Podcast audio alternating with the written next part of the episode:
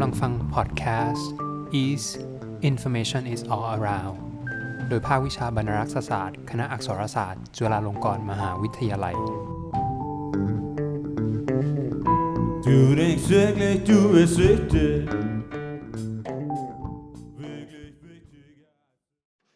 สวัสดีค่ะ วันนี้ก็กลับเข้ามาสู่ในรายการ is information is all around นะคะ วันนี้ในหัวข้อนี้ค่ะ เราได้ก็จะมาพูดถึงในเรื่องของกลุ่มชาติพันธุ์นะคะมา โดยที่วันนี้เรามีวิทยากรรับเชิญค่ะ เป็นผู้เชี่ยวชาญในด้านชาติพันธุ์ แล้วก็ด้านการจัดการสารสนเทศทางวัฒนธรรมนะคะอขอแนะนำวิทยากรกันก่อนเลยนะคะ ก็คือท่านแรกนะคะ คุณศิลาพร แป๊ะเสงนะคะ เป็นนักวิชาการที่ศูนย์มนุษยวิทยาสิรินธรสวัสดีค่ะ สวัสดีค่ะค่ะ อีกท่านนะคะคือคุณสิทธิศักดิ์รุ่งเจริญสุขศรีนักวิชาการจากศูนย์มนุษยวิทยาสิรินธรเช่นเดียวกันค่ะ สวัสดีค่ะ ค่ะ สวัสดีครับ ขออนุญาตเรียกคุณหนิงกับคุณตู่นะคะ ครับผม ค่ะ อ่า ก่อนอื่นเลยอยาก อยากจะให้ทั้งสองท่านนะคะช่วยช่วยพูดนิดนึงว่าศูนย์มนุษยวิทยาสิรินธรนะคะเป็นองค์กรทางด้านไหนมีพันธกิจสำคัญอะไรบ้างนะคะโอเคครับเอ่อขออนุญาตนะครับผมก็แนะนำศูนย์ก่อนละกันสำหรับบางท่านที่อาจจะยังไม่รู้จัก แต่สำหรับท่านที่รู้จักแล้วก็น่าจะเคยเห็นผลงานหรือเห็นกิจกรรมทางวิชาการของศูนย์มาบ้างก็โดยเอ่อ กิจกรรมหลักๆที่เราทำเนี่ยตามพันธกิจขององค์กรจริงๆก็แบ่งได้สามประเภท อย่างแรกก็คือการทำวิจัยอืมทางด้านมนุษยศาสตร์ค่ะและสาขาที่ก็อย่างที่สองก็คือการทำฐานข้อมูลค่ะที่เก็บรวบรวมก็เผยแพร่ข้อมูล พวกนี้เนี่ยจากการทำวิจัย และอย่างที่สามก็คืองานกิจกรรมเผยแพร่ประชาสัมพันธ์ ข้อมูลเหล่านี้แก่สาธารณะนะครับค่ะอันนี้ก็คือเป็นสามกิจกรรมหลักๆขององค์กรเราที่เราทำ โดยส่วนเรื่องประเด็นที่ทางเอ่อคุณกอล์ฟอาจารย์กอล์ฟเนี่ยพูดวันนี้ก็คือเรื่องชาติพันธุ์เนี่ยก็ถือเป็นหนึ่งในคอนเทนต์หลักทางวิชาการของเราที่เรามีอยู่นะครับ ซึ่งเป็นประเด็นที่เราทำมาอย่างต่อเนื่องและยาวนานอืมโดยที่ตอนนี้เนี่ยในถ้าเข้าไปในหน้าเว็บไซต์ของศูนย์แล้วไปดูที่ตัวอ่าฐานข้อมูลเนี่ยก็จะเห็นว่าเรามีฐานข้อมูลที่เป็นเรื่องเกี่ยวกับชาติพันธุ์เนี่ยอยู่หลายอันมาก แต่โดยที่ เป็นอันหลักๆนี่ก็คือจะมีฐานข้อมูลกลุ่มชาติพันธุ์ในประเทศไทย กับฐานข้อมูลงานวิจัยทางชาติพันธุ์นะครับผมตรงนี้คุณหนิงจะเสริมอะไรเกี่ยวกับในตัวฐานข้อมูลชาติพันธุ์ไหมครับเพราะเป็นคนรับผิดชอบโดยตรง อืมเชิญคุณหนิงเลยค่ะค่ะขอบคุณค่ะ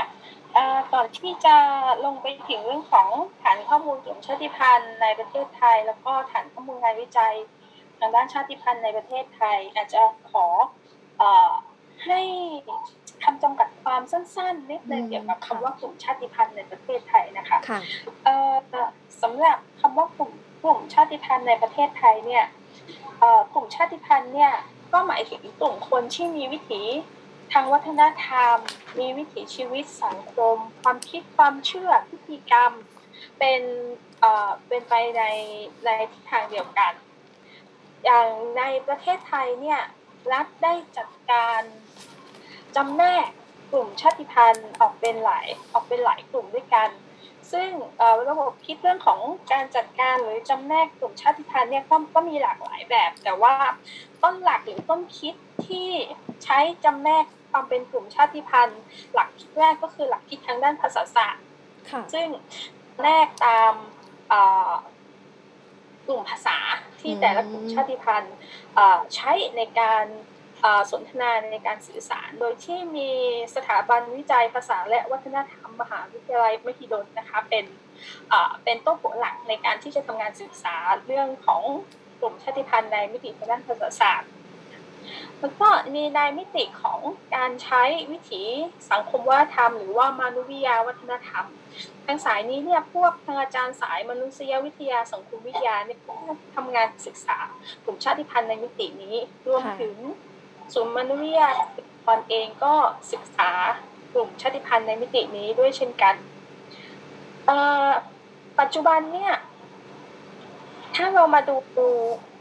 กลุ่มรายชื่อกลุ่มชาติพันธุ์ในประเทศไทยที่มีในฐานข้อมูลเอ่อของศูนย์มนุษยวิทยาสุรินทร์อะนะคะก็จะมีทั้งหมด 65 รายการทีนี้ 65 รายการเนี่ยค่ะมาจากการจำแนกตามการเรียกชื่อของตัวเอง หรือว่าการการให้นิยามชื่อกลุ่มชาติพันธุ์ตัวเองของของเจ้าของวัฒนธรรมเองอันนี้เนี่ยเป็นเป็นหลักคิดที่เราใช้ทำงานมาสักสี่ห้าปีแล้วค่ะอืมหมายถึงว่า เอ่อเราจะนิยามกลุ่มชาติพันธุ์ หรือว่าเรียกชื่อกลุ่มชาติพันธุ์นั้นๆ ตามที่เขาเรียกตัวเอง ค่ะ เช่นมานิเป็นต้น อืม ค่ะ ทราบมาว่าคุณเอ่อหนิงก็เป็นนักวิจัยที่มีความเชี่ยวชาญในเรื่องของกลุ่มชาติพันธุ์ด้วยใช่ไหมคะ อยากจะให้คุณหนิงเนี่ยช่วยช่วยเล่านิดนึงว่าวิถีชีวิตของกลุ่มชาติพันธุ์เนี่ยค่ะ มีความแตกต่างจากเรา บ้างไหมในบางแง่บางมุมอะไรอย่างเงี้ยค่ะอาจเอ่ออาจจะอย่างที่คุณหญิงบอกว่ามีตั้ง 60 กว่าชากลุ่มชาติพันธุ์ใช่ไหมคะ อาจจะลองยกตัวอย่างบางกลุ่มก็ได้ค่ะ จริงๆแล้วแต่ละกลุ่มชาติพันธุ์เนี่ยต่างอย่างที่บอกว่าเขามีวิถีชีวิต มีเอ่อความเชื่อประเพณีพิธีกรรมเป็นของตัวเองนั่นหมายความว่าแต่ละกลุ่มชาติพันธุ์ก็มีความแตกต่างตามหลักปฏิบัติ กันอยู่แล้วนะคะค่ะไม่ว่าจะเป็นกลุ่มชาติพันธุ์ที่อยู่ในเขตเอ่อพื้นที่สูง หรือกลุ่มค่ะชาติพันธุ์ที่อยู่ในเขตเอ่อพื้นที่ราบหรืออย่างกลุ่มชาติพันธุ์ในเมืองอย่างคนจีน ก็นับเป็นอีกกลุ่มชาติพันธุ์หนึ่งที่มีการแยกย่อยเป็นคนจีนหลายกลุ่มอ๋อจีนแต้จิ๋วจีนแคะอีกหลากหลายจีนก็จะมีวิถีวัฒนธรรมที่ต่างกันเป็นอืมเป็นปกติของความแตกต่างทางวัฒนธรรมของผู้คนอยู่แล้วค่ะทีนี้อาจจะขออนุญาต ยกตัวอย่างของกลุ่มชาติพันธุ์บางกลุ่มชาติพันธุ์ค่ะที่ที่อาจจะเป็นที่สนใจของในในทางสังคมนะคะ อย่างเช่น อย่างเช่นถ้าเราพูดถึงกลุ่มมานิค่ะกลุ่มมานิอ่า คนทั่วไปก็จะเรียกชื่อหลากหลายชื่อมาก เงาะป่าซาไกอ๋ออะไรก็ ก็จะมีชื่ออะค่ะที่คนเรียกแต่ว่าอ่าถ้าใน มิติของคนในกลุ่มชาติพันธุ์เองเขาอยากให้เรียกเขาว่ามันนะคะ ซึ่งซึ่งแปลว่าคนทีนี้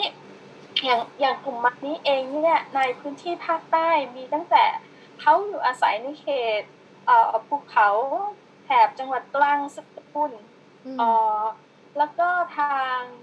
แถบป่าบาลาฮาราทางสามจังหวัดชายแดนภาคใต้นะคะค่ะทีนี้วิถีชีวิตของมานิเนี่ยเป็นกลุ่มที่ เก็บของป่าล่าสัตว์อืมหาเปลือกมันทรัพยากรอาหารของกินที่อยู่ในป่าค่ะก็จะย้ายทับเรื่อยๆตามตามตามแหล่งที่จะสามารถหาอาหารได้ เพราะฉะนั้นวิถีชีวิตของคนมานิเอ่อเมื่อย้ายจากจุดจุดจุดที่หนึ่งไปไปจุดที่สองประมาณอาทิตย์สองอาทิตย์จน เส้นทางในการหาอาหารในละแวกนั้นหมดเขาถึงจะตัดสินใจย้ายทับอีกครั้งหนึ่งอืมขึ้นอยู่กับอะแหล่งอาหารที่สามารถหาได้และเข้าถึง เพราะฉะนั้นค่ะวิถีวิถีการย้ายย้ายถิ่นเนี่ยเป็นเป็นวิถีปกติของอ๋อคนมานิค่ะการกับถ้าเราย้อนกลับขึ้นไปจากเมื่อกี้พูดถึงกลุ่มในเขตภาคใต้เนาะค่ะกลับขึ้นไปดูภาคเหนืออมเอ่ออย่างกลุ่มของกะเหรี่ยงค่ะหรือ คนทั่วไปก็จะเป็นเอ่อกลุ่มกะเหรี่ยงเนาะหรือเขาก็จะชอบเรียกตัวเองว่าปากกากะยอปากกะยอก็คือกะเหรี่ยงสกอร์นะคะ ค่ะค่ะอืมวิธีของกะเหรี่ยงสกอร์เนี่ยหรือปากกยอเนี่ยเขาดั้งเดิมเนี่ยมีวิธีการย้ายถิ่นที่ทำไร่ค่ะไร่ของปากกยอก็จะเป็นลักษณะของไร่หมุนเวียน 5 ปี 7 ปี แล้วก็ก็จะย้อนกลับมาณจุดที่หนึ่งนั่นหมายความว่าเอ่อ การตั้งหมู่บ้าน การตั้งครอบครัวก็จะย้ายถิ่นจากปีที่หนึ่งอ่าอาจจะอยู่อีกเอ่อม่อนดอยหนึ่งค่ะปีที่สองก็อาจจะย้ายไปอีกม่อนดอยหนึ่งซึ่งอยู่ในละแวกที่สามารถเดินทางไปมาหากันได้ เพื่อเออทำไร่ที่ที่เอ่อหมุนเวียนไปเรื่อยๆเพราะเมื่อครบเจ็ดปีหรือแปดปีก็จะย้ายกลับมาณ ณไร่จุดเดิมก็จะหมุนเวียนไปแบบนี้ค่ะเป็น เป็นวิถีชีวิตที่ผูกพันกับวิถีระบบไร่ค่ะค่ะฉะนั้นค่ะหลากหลายกลุ่มชาติพันธุ์แบบใช้ชีวิตแบบเคลื่อนย้ายเป็นปกติค่ะแต่ภายหลังจากที่มีนโยบายของรัฐเรื่องเรื่องการจัดการที่ดินอ๋อเรื่องการจัดการป่าไม้วิค่ะถีแบบค่ะการเคลื่อนย้ายแบบนี้ก็ต้อง ยุติลงแล้วมันมันคงมีปัจจัยหลาย ๆ อย่างที่มีผลกระทบกับวิถีชีวิตของกลุ่มชาติพันธุ์ที่อาจจะมีการเปลี่ยนไปจากเดิมนะคะแล้วถ้าเกิดถ้าเรามองแค่เฉพาะเจาะจงในช่วงเวลาช่วงนี้เนี่ยในเรื่องของการแพร่ระบาดของเชื้อโรคโควิด -19 เนี่ยค่ะ คิดว่ามันมีผลกับวิธีที่กระทบกับมันมันเป็นปัจจัยหนึ่งที่จะมีผลกระทบกับการ เปลี่ยนแปลงของวิถีชีวิตกลุ่มชาติพันธุ์บ้างไหมคะ เพราะว่าอย่างที่คุณหนิงยกตัวอย่างมาสองกลุ่มชาติพันธุ์ที่มีการย้ายถิ่นฐานในเรื่องของการทำมาหากิน หรือว่าการตั้งรกรากอย่างเงี้ยค่ะเออมันที่เขาจะมีการย้ายเป็นเป็นเป็นประจำใช่ไหมคะ คราวนี้เนี่ยในเมื่อเกิดโรคระบาดเกิดขึ้น เขามีทีท่ายังไงบ้าง แล้วเขามีการ มีเขาเรียกอะไรนะคะ มีวิเอ่อการตอบรับ หรือการป้องกันยังไงบ้างอ่า ปรับตัวยังไงกับสถานการณ์แบบนี้บ้างอะคะโอเค ขออนุญาตกลับไปที่กลุ่มมานิก่อนนะคะเอ่อยกตัวอย่างกลุ่มมานิที่อำเภอทุ่งว่า จังหวัดสตูลนะคะข่าวล่าสุดที่เราติดตามก็คือว่ากลุ่มมานิกลุ่มนี้เนี่ยย้ายจากเขตป่าเข้ามาอยู่เขตรอยต่อระหว่างป่ากับหมู่บ้าน เพื่ออมเพื่อเอ่องานรับจ้างอ๋อหารายได้ที่เป็นเงินค่ะแล้วก็ปักหลักอยู่ตรงเขตป่ารอยต่อรอยต่อระหว่างหมู่บ้านเนี่ยประมาณปีกว่า โดยที่ไม่มีการเคลื่อนย้ายอื มมีสถานการณ์เรื่องโรคระบาดโดยเฉพาะค่ะโควิด -19 เนี่ยเอ่อหัวหน้าหัวหน้ากลุ่มของมานี่กลุ่มนี้เนี่ย ตัดสินใจปรึกษาหารือกับสมาชิกค่ะและย้ายทั้งกลุ่มกลับเข้าไปในเขตป่าอีกครั้งหนึ่งอ๋อทั้งๆที่เขาไม่เคยย้ายมาเกือบปีแล้วอ๋อสถานการณ์แบบนี้เนี่ยมันสะท้อนให้เห็นว่าเอ่อเมื่อเกิดวิกฤตหรือว่าเมื่อเกิดปัญหาที่เขายากที่จะรับมือเนี่ยค่ะ เขาจะเอ่อกลับไปใช้วิถีชีวิตแบบดั้งดั้งเดิมหรือความคิดความเชื่อเอ่ออมตามวิถีชีวิตของเขาค่ะ ทีนี้กลุ่มมานี้กลุ่มนี้เนี่ยเขาเคยมีประสบการณ์เรื่องโรคระบาดเมื่อสิบปีก่อนซึ่งเป็นเอ่ออหิวาตกโรคค่ะทำให้เอ่อสมาชิกเนี่ยเสียเสียชีวิตไปสิบกว่าคน เพราะฉะนั้นเมื่อเกิดวิกฤตเรื่องของโควิด แล้วก็เป็นกระแสที่เอ่อ สังคมวิพากษ์วิจารณ์แล้วก็วิตกเรื่องความปลอดภัยเขาตัดสินใจเด็ดขาดทันทีที่จะกลับเข้าสู่ป่าอ๋อค่ะเพื่อที่จะปกชิดแล้วก็ลูกหลานของเขาให้อืมให้สามารถที่จะสืบทอดต่อไปได้ค่ะอ๋อน่าสนใจมากเลย ก็กลับสู่เข้าวิถีชีวิตแบบดั้งเดิม จากเมือง ตอนแรกเดิมทีอยู่ในป่าอยู่แล้วเนาะก็ขยับเข้ามาใกล้เมืองมากขึ้น เพื่อที่จะเอ่อในเอ่อเนื่องจากของการ หารายได้การทำมาหากิน แต่คราวนี้ก็กลับไปอยู่เอ่อในป่าซึ่งว่าเป็นที่ปลอดภัย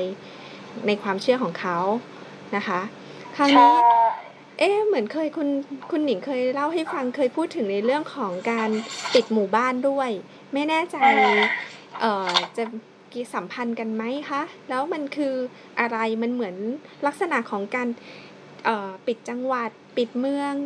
ที่เรา พูดกันอยู่หรือเปล่าคะเอ่อพิธีปิดหมู่บ้านอืมอันนี้ เดี๋ยวก่อนจะเข้าถึงพิธีปิดหมู่บ้านเดี๋ยวจะเล่ากรณีของชุมชนอีกชุมชนหนึ่งเป็นชุมชน ชุมชนไทยใหญ่มที่อยู่เขตชายแดนนะคะค่ะเขตชายแดนอยู่อำเภอแม่อายเป็นอ่าคนไทยใหญ่ค่ะเอ่อชุมชนนี้เนี่ยก็มีความเชื่อเรื่องของ เรื่องของการประกอบพิธีกรรมเพื่อขับไล่สิ่งไม่อืดีมค่ะคือปกติปกติเมื่อมีเมื่อมีโรคระบาดหรือว่ามีมีสิ่งไม่ดีเกิดขึ้นในชุมชนเนี่ยเอ่อแต่ละกลุ่มชาติพันธุ์ก็จะมีพิธีกรรม หรือว่าอืมมีเอ่อปฏิบัติการอือหือเพื่อสนองกับกับกับสิ่งที่เกิดขึ้นเพื่อค่ะทั้ง ททั้งมิติในการดูแลสุขภาพอนามัยโดยปกติพื้นฐานกับมิติทางด้านจิตวิญญาณนะคะอย่างกลุ่มชาวไทยใหญ่ที่บ้านปังในอำเภอแม่อายนะคะ เมื่อเมื่อเกิดสถานการณ์ของโรคโควิดขึ้นมาเนี่ยมันก็มีการวิพากษ์วิจารณ์ถึงสถานการณ์ที่เกิดขึ้น ชาวบ้านเรียกโรคนี้ว่ากาล่าคนกาล่า ก็คือโรคระบาดที่เกิดขึ้นในเป็นภาษาไทยใหญ่เนาะค่ะ อ่า แล้วก็เขาก็เชื่อว่าโรคพวกนี้เนี่ยเกิดขึ้นจากน้ำมือของมนุษย์ที่เป็นไปไปผู้ทำลายธรรมชาติ ธรรมชาติจึงสอนแล้วก็ให้บทเรียนมาในในในรูปแบบของโรคระบาดสิ่งที่ชาวบ้านมีอยู่มีอยู่สองประการประการแรกก็คือลุกขึ้นมาทำความสะอาดสิ่งแวดล้อมในหมู่บ้านทำความสะอาดบ้านซักล้างกวาด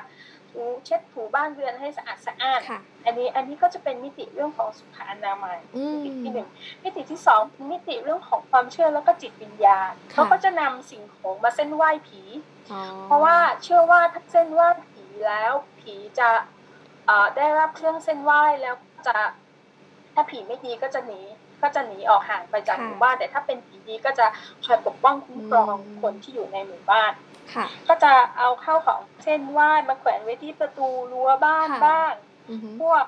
เครื่องรางต่างๆเช่นสำหรับขับไล่สิ่งไม่ดีก็จะเอามาแขวนนำมาปักไว้ในในบริเวณบ้าน แล้วก็ทำพิธีจุดเทียนกาล่าเพื่อที่จะปัดเป่าสิ่งชั่วร้ายชุมชน อันนี้เป็นมิติของความเชื่อของคนไทยใหญ่ในในชุมชนนี้ ซึ่งซึ่งเขาทำเมื่อเกิดสถานการณ์สถานการณ์ที่ ส่งผลไม่ดีต่อชุมชน ไม่ใช่แค่เฉพาะโควิดอ๋อค่ะ แล้วในเรื่องของการปิดหมู่บ้านล่ะคะ ใช่ที่นี่หรือเปล่าเอ่ยเรื่องของการปิดหมู่บ้านเนี่ยเดี๋ยวจะเล่าเป็นของชุมชนปากเกยอนะคะหรือว่าชุมชนกะเหรี่ยงที่เราพูดที่เราเล่าให้ฟังเมื่อกี้จริง ๆ แล้วพิธีการ ปิดหมู่บ้านเนี่ย มันเป็นวิถีปฏิบัติปกติของของคนปากกยอเมื่อสถานการณ์เลวร้าย หรือเกิดสิ่งไม่ดีเกิดขึ้นในชุมชน อย่างเช่น อย่างเช่นกรณีการมีโรคระบาดหรือการมีคนในชุมชนเสียชีวิตค่ะ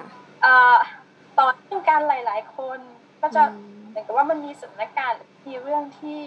ที่ไม่ดีที่กระทบกับภาวะทางทางจิตใจ แล้วก็กระทบกับ กับกับชุมชนก็จะทำพิธีปิดหมู่บ้าน ทีนี้พิธีปิดหมู่บ้านในภาษาปตกยอนะคะเราไม่แน่ใจว่าเราจะพูดถูกตามสำเนียงเขาหรือเปล่าอ่าเกราะอีเกราะเกิดเกราะในที่ถึงหมายถึงอ่าตัวกรอกหรือว่าตัวเครื่องป้องกันคำว่าหยีแปลว่าหมู่บ้านนะคะ อันนี้อันนี้ที่เราตามอ่านจากเพื่อนปรกยอที่เขาเขียนไว้เป็นให้ให้เชิงความรู้เนาะพิธีปิดหมู่บ้านแบบนี้เนี่ย ก็จะทำเมื่อ จะทำขึ้นเมื่อเกิดภาวะไม่ปกตินะคะที่ที่บ้านหนองเต่าอำเภอ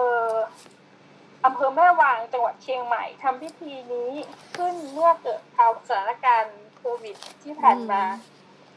เนื่องจากเนื่องจากหลังจากที่ ปรึกษาหารือกันกับสมาชิกในในในหมู่บ้านแล้วเห็นสสถานการณ์เห็นว่าสถานการณ์ไม่ดี ก็เลยตัดสินใจทำพิธีนะคะ โดยพิธีนี้เนี่ยก็จะมีการทำสตวงจากกับด้วยเหมือนเป็นเครื่อง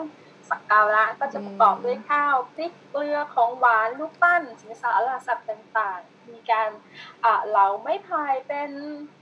อาวุธออกดาบเพื่อที่จะเอาไป วางแปะไว้ตรงปากประตูหมู่บ้าน แล้วก็มีพิธีบริกรรมคาถา โดยผู้นำชุมชน โดยผู้นำทางพิธีกรรมในชุมชน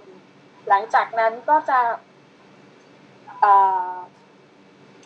อะไรหลักเขาเรียกปะพรมน้ำมนต์เนาะถ้าเป็นภาษาภาษาท้องถิ่นทั่วไปอะแต่ว่าในกลุ่มชาติพันธุ์ก็จะมี พิธีกรรมของเขาเพื่อที่จะเป็นขวัญให้กับสมาชิกในชุมชนแล้วก็ปิดประตูหมู่บ้าน ปิดทางเข้าออก ซึ่งการจะปิดกี่วันเนี่ยก็ขึ้นอยู่กับมติของของชุมชนค่ะพิธีนี้นี่ที่บ้านหนองเก่าเนี่ยทำครั้งล่าสุดเอ่อเมื่อ50ปีที่แล้วอืมแล้วก็เพิ่งจะมาเป็นพิธีนี้มาทำครั้งเมื่อเกิดสถานการณ์โควิดค่ะ โอ้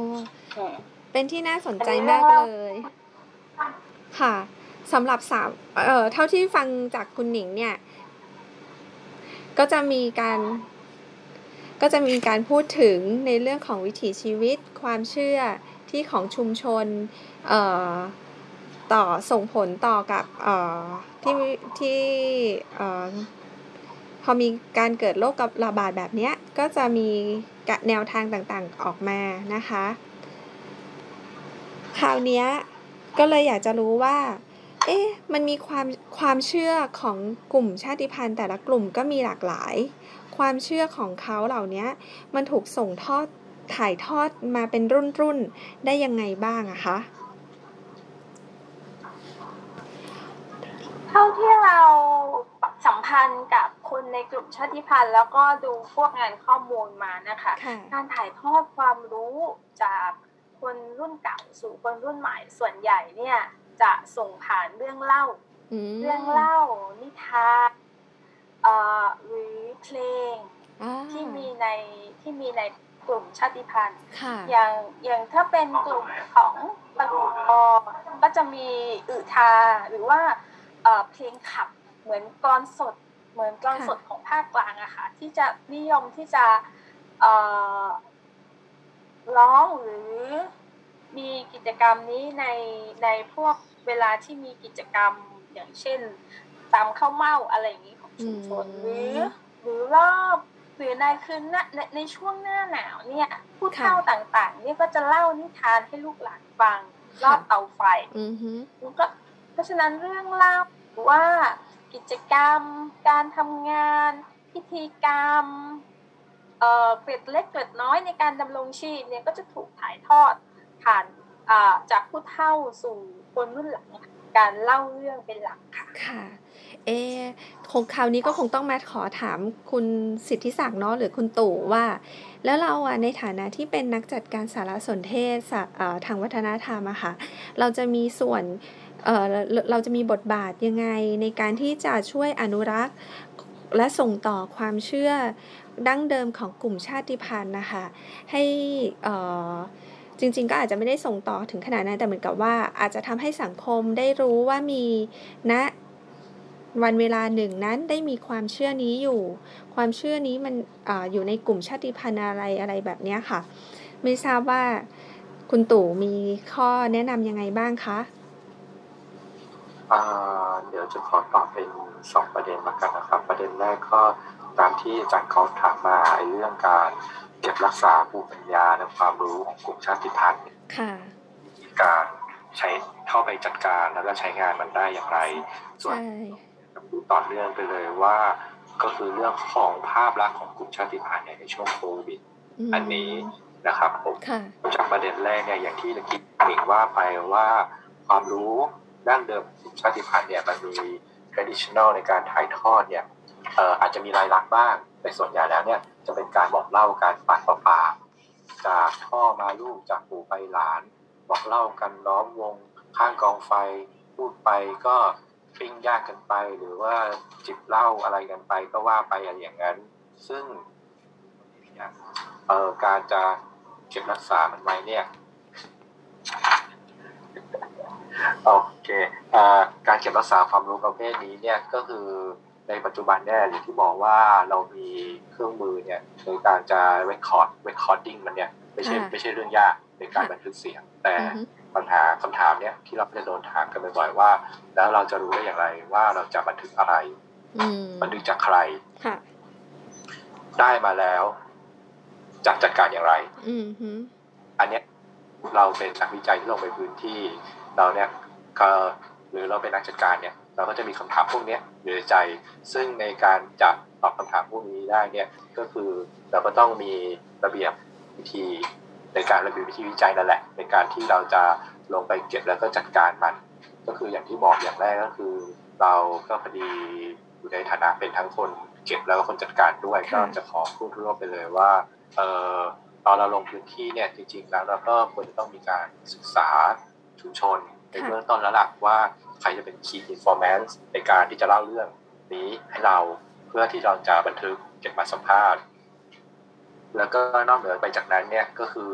สิ่งหนึ่งที่เราจะต้องคำนึงถึงคือ มันไม่ได้มีความจริงเพียงหนึ่งเดียวกับเรื่องเล่าค่ะ นั้นๆก็คือจริง ๆ แล้วเนี่ยแต่ละคนเนี่ยที่เราไปสัมภาษณ์เนี่ย อาจจะมีมุมมองต่อเรื่องเรื่องหนึ่งเนี่ยแตกต่างกันไป รายละเอียดแตกต่างกันไป เพราะฉะนั้นหน้าที่ของเราเนี่ยในการฐานะที่เป็นเอคนเก็บบันทึกเนี่ยในเบื้องต้นเนี่ยก็คือจะต้องใช้ทักษะในการประเมินเบื้องต้น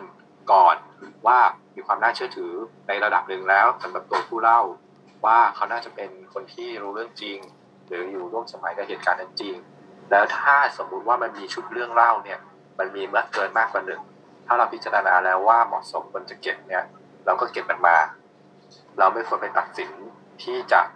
ไม่เก็บมันเลยอืมอันนี้เป็นหน้าที่ของเราก็คือพยายามเก็บรวบรวมเรื่องที่มีความน่าเชื่อถือในเบื้องต้นมาให้ได้ก่อน จากนั้นค่อยนำไปสู่การจัดการ ซึ่งในส่วนของการจัดการเนี่ยก็อย่างที่บอกว่าเนื่องด้วยตัวที่มันเป็นประวัติศาสตร์บอกเล่าเนี่ยมันก็ต้องมีการออกแบบโครงสร้างข้อมูลที่มีความเฉพาะพอสมควรในการที่จะจัดเก็บเรื่องเล่าตัวอย่างของงานที่เคยทำก็คือเอ่อ การเก็บข้อมูลเรื่องที่เป็นเรื่องนิทานอย่างนิทานเนี่ยมันจะมีเรื่องแก่นเรื่อง ก็คือนิทานเรื่องนี้เล่าขึ้นมามันมีแก่นเรื่องอะไร อยากจะมีคติสอนใจอะไรอะไรอย่างเงี้ยคือมันไม่ได้มีเขาเรียกอะไรวิธีการเก็บข้อมูลที่เป็นสำเร็จรูปมาให้เรา ก็คือเราก็ต้องมานั่งวิเคราะห์เนื้อหา แล้วก็มาออกแบบโครงสร้าง เพื่อที่จะเก็บข้อมูลชุดนี้ขึ้นมาเอาไว้ ให้ได้เก็บความไม่ได้มากที่สุด เพื่อประโยชน์ต่อผู้ใช้เนี่ยนำไปใช้งาน ซึ่งหลังจากนั้นเนี่ยมันเป็นหน้าที่ของผู้ใช้เองว่าเขาจะเอาข้อมูลเรื่องเล่าที่หนึ่งสองสามสี่ห้าเนี่ยไปใช้งานอย่างไร ไปเปรียบเทียบตรวจสอบความถูกต้องต่ออย่างไร โดยที่จะต้องใช้หลักฐานอื่นๆ ประกอบเข้าไปด้วยค่ะไม่ได้ใช้แค่ตัวเรื่องเล่าชุดนี้เนี่ยเป็นหลักฐานชิ้นเดียวในการที่จะอธิบายความ เพราะฉะนั้นเนี่ยก็จะมีความสุ่มเสี่ยงต่อความน่าเชื่อถือของหลักฐานหรือค่ะตัวอย่างเอ่อถ้าเราลงไปชุมชนสัมภาษณ์ คนมาได้ห้าคนอือฮะเกี่ยวกับเรื่อง ประวัติการก่อตั้งหมู่บ้านอืมห้าคนเนี้ยการก่อตั้งหมู่บ้าน แต่พูดกันไปทางนู้นทางนี้ทางนั้นอืมเพราะฉะนั้นหน้าที่ของเรานักวิจัยเนี่ย ถ้าเราอยากรู้ประวัติการก่อตั้งหมู่บ้านที่ชัดเจนมากขึ้น ก็อาจจะไปเอ่อ หาหลักฐานจากที่ว่าการอำเภอเรื่องประวัติการก่อตั้งหมู่บ้านมาประกอบมาประกอบกับเรื่องเล่าจากคนห้าคนนี้ค่ะอันนี้คือการใช้หลักฐานค่ะเคียงคู่กันไป แต่อย่างที่บอกว่าการคอเช็คนี่ไม่ได้หมายความว่าหลักฐานเรื่องที่เป็นประวัติศาสตร์บอกเล่าเนี่ยมันไม่มีความน่าเชื่อถือนะครับ จริงๆประวัติหลักฐานที่เป็นประวัติศาสตร์บอกเล่าเนี่ยแหละ มันเป็นหลักฐานที่เอ่อทำให้เราเห็นภาพของคนชัดเจนที่สุดวิถีชีวิตอืมผ่านการ ที่เราใช้อุปกรณ์สมัยใหม่ในการบันทึกเนี่ยไม่ว่าจะเป็นบันเครื่องบันทึกเสียงเครื่องบันทึกภาพ ซึ่งในการทำงานตอนนี้เราใช้วิธีนี้กันทั้งนั้นอยู่แล้วล่ะ ก็คือไอ้ตัวพวกนี้ต่างหากเนี่ยแหละที่เราเห็นวิถีชีวิตของคนจริงอืมๆเราเก็บมันไว้ แต่เราจะต้องหาวิธีจัดการมันอืมให้เป็นระบบมีความน่าเชื่อถือ ให้มันมีความโปร่งใสเพื่อที่ว่าเอ่อนักวิจัยเนี่ยเวลาหรือผู้ใช้บริการเนี่ยมาหยิบไปใช้เนี่ยเขาสามารถเอาไปใช้ ต่อได้ตามความต้องการของเขา แล้วก็เป็นหน้าที่เป็นจริยธรรมของเขาต่อไปเองว่าถ้าเขาจะใช้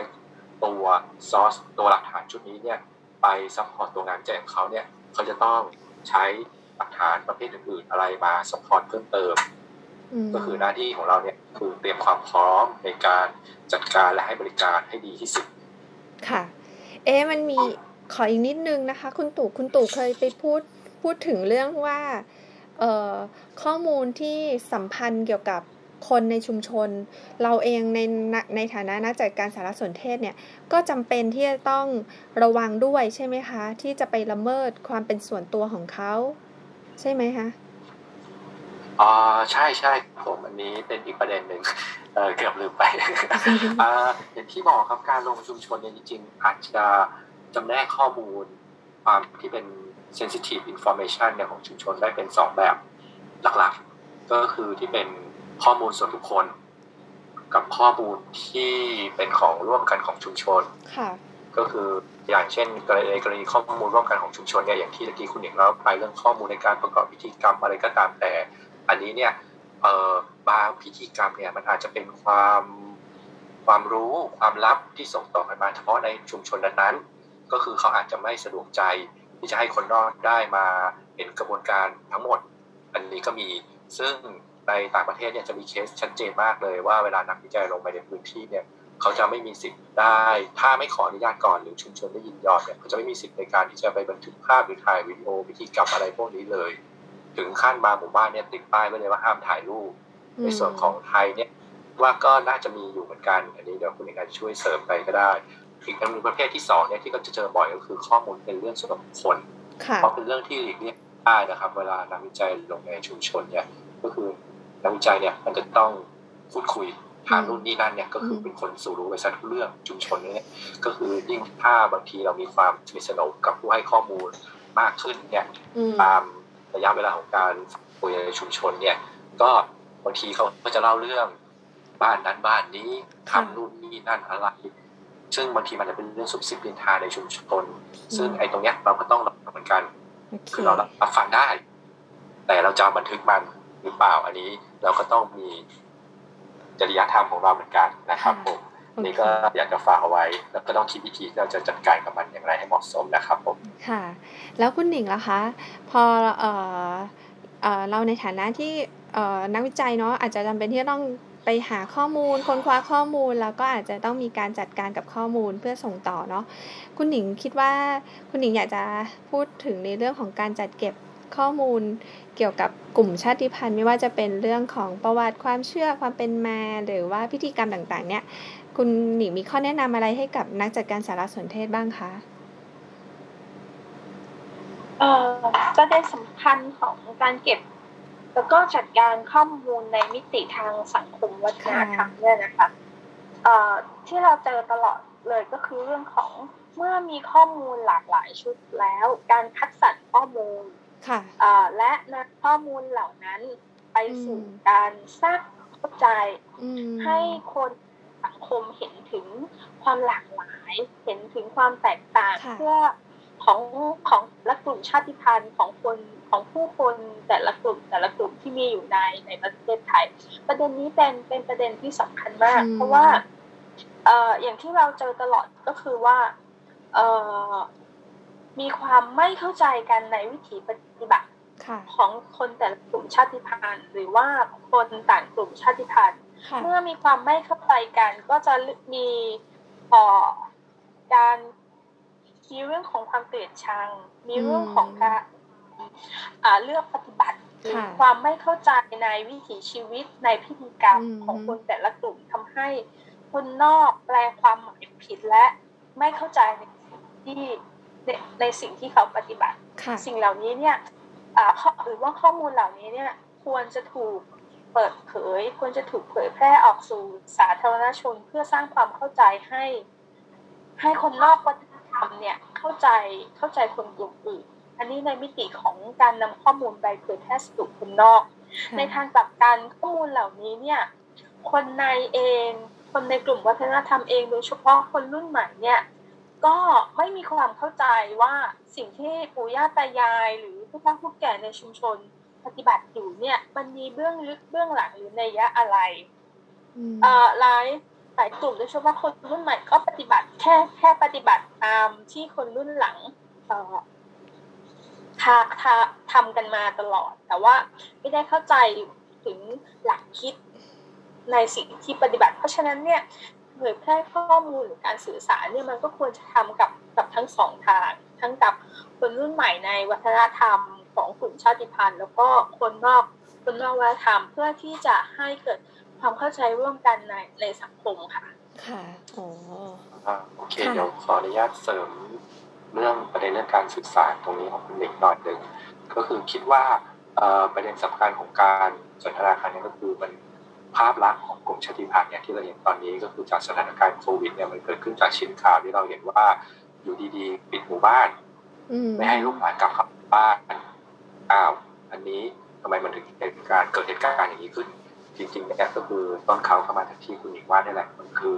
การสื่อสารภายในภายนอกที่ เออเรายังมีความรู้รายละเอียดของมันไม่เพียงพออืมตรงนี้ก็คืออาจจะแบ่งได้ก็คือ ตอนนี้สถานการณ์ก็คือถ้าเราทำความเข้าใจเนี่ย ก็คือกลุ่มชาติพันธุ์เนี่ยมันไม่ใช่กลุ่มคนที่อยู่ไอโซเลตนะอืมอยู่ไม่ได้ในในบางกรณีบางกรณีอาจจะมีแต่ในความเป็นจริงแล้วเนี่ย ทุกวันเนี้ยกลุ่มชาติพันธุ์เนี่ยก็คือคนที่เราติดต่อใกล้ชิด เจอกันในร้านกินข้าวเจอกันในห้าง เดินสวนกันทุกวันอืมซึ่งค่ะนะ การตัวเนี้ยพอมันเกิดปัญหาเรื่องโควิด แล้วกลับไปบ้านเกิดของเขาเนี่ยอืมมันก็เลยเกิดปัญหาแต่จะให้แยกว่าในกลุ่มสมมุติว่าในชุมชนชาติพันธุ์เนี่ย มันจะมีคนอยู่สองกลุ่ม ก็คือคนแก่กับเด็กที่ยังอยู่ในหมู่บ้านอืมกับคนหนุ่มสาวที่ออกมาทำงานค่ะสถานการณ์ตอนคนหนุ่มคนสาวเนี่ยเอ่ออาจจะประสบปัญหาว่าเอ่อโดนสถานที่ทำงานปิดก็เลยกลับไปบ้านอืมแล้วพอกลับไปบ้านปิดหมู่บ้านอืมก็ต้องมายืนอ่าแล้วพอภาพข่าว มันสื่อออกไปอืมอืมเราคนนอกที่รับสื่อประเภทเนี้ย เราก็เคยตั้งคำถามว่าแบบเอ้าลูกหลานคุณกลับมาบ้านทำไมคุณไม่ให้เข้าบ้านอืมทำไมคุณต้องมากักในนอกบ้านอย่างนี้อืคุณมคุณกักกันโรคอะไรยังไงโดยที่ไม่รู้ว่าภายใต้การกักกันอย่างเงี้ย นอกเหนือไปจากนโยบายของรัฐแล้วเนี่ย มันมีชุดความรู้ความเชื่อที่ส่งผ่านกันมาตามที่คุณหญิงว่าไว้ อันเนี้ยมันสื่อสะท้อนให้เห็นสองอย่าง อย่างแรกคือการปะทะกัน การปะทะกันของช่วงวัยที่แตกต่างกันค่ะก็คือคนกับคนเฒ่าเออที่คุณหนิงว่าตะกี้อาจจะมีความรู้คนเฒ่าเนี่ยที่ปิดหมู่บ้านเนี่ยเขามีความรู้ส่งทอดกันมาค่ะแต่คนหนุ่มเนี่ยบางคนที่ออกมาตั้งแต่เด็กๆออกมาทำงาน แล้วก็ไม่ได้อยู่ในหมู่บ้าน ไม่ได้รับรู้ว่าเมื่อก่อนหมู่บ้านเรา50ปีที่แล้วเคยมีทำพิธีปิด พวกเนี้ยก็จะงงไม่รู้อืมเนี่ยมันคือการแล้วอืมนี่คือการประทะกันของ อันที่สองก็คือการประทะกันของความเชื่อ ความเชื่อที่แบบว่าความรู้ความเชื่อที่มันมีต่างกันก็คือเราเนี่ย คนนอกเนี่ย เราอะไปตัดสินเขาค่ะว่าสิ่งที่เขาทำเนี้ยถูกต้อง อันนี้จริงๆแล้วมันคือสารที่ว่าไม่แหละก็คือว่า เราจะต้องสื่อความเข้าใจให้ทั้งคนในชุมชน ที่ต่างช่วงวัยกับคนนอกที่เป็นพวกเราเนี่ย มองวิถีชีวิตของเขาเนี่ยว่ามันมีที่มาที่ไปนะนอกเหนือไปจากนโยบายรัฐอื มมีความเชื่ออืมความรู้ค่ะที่ส่งผ่านกันมาค่ะแต่ปัญหาที่จะคุยกันต่อไปก็คือแล้วเราจะมีวิธีการสื่อสารยังไงอันเนี้ยให้ความรู้ชุดอย่างเงี้ยที่ส่วนใหญ่มันจะถูกฝังอยู่กับ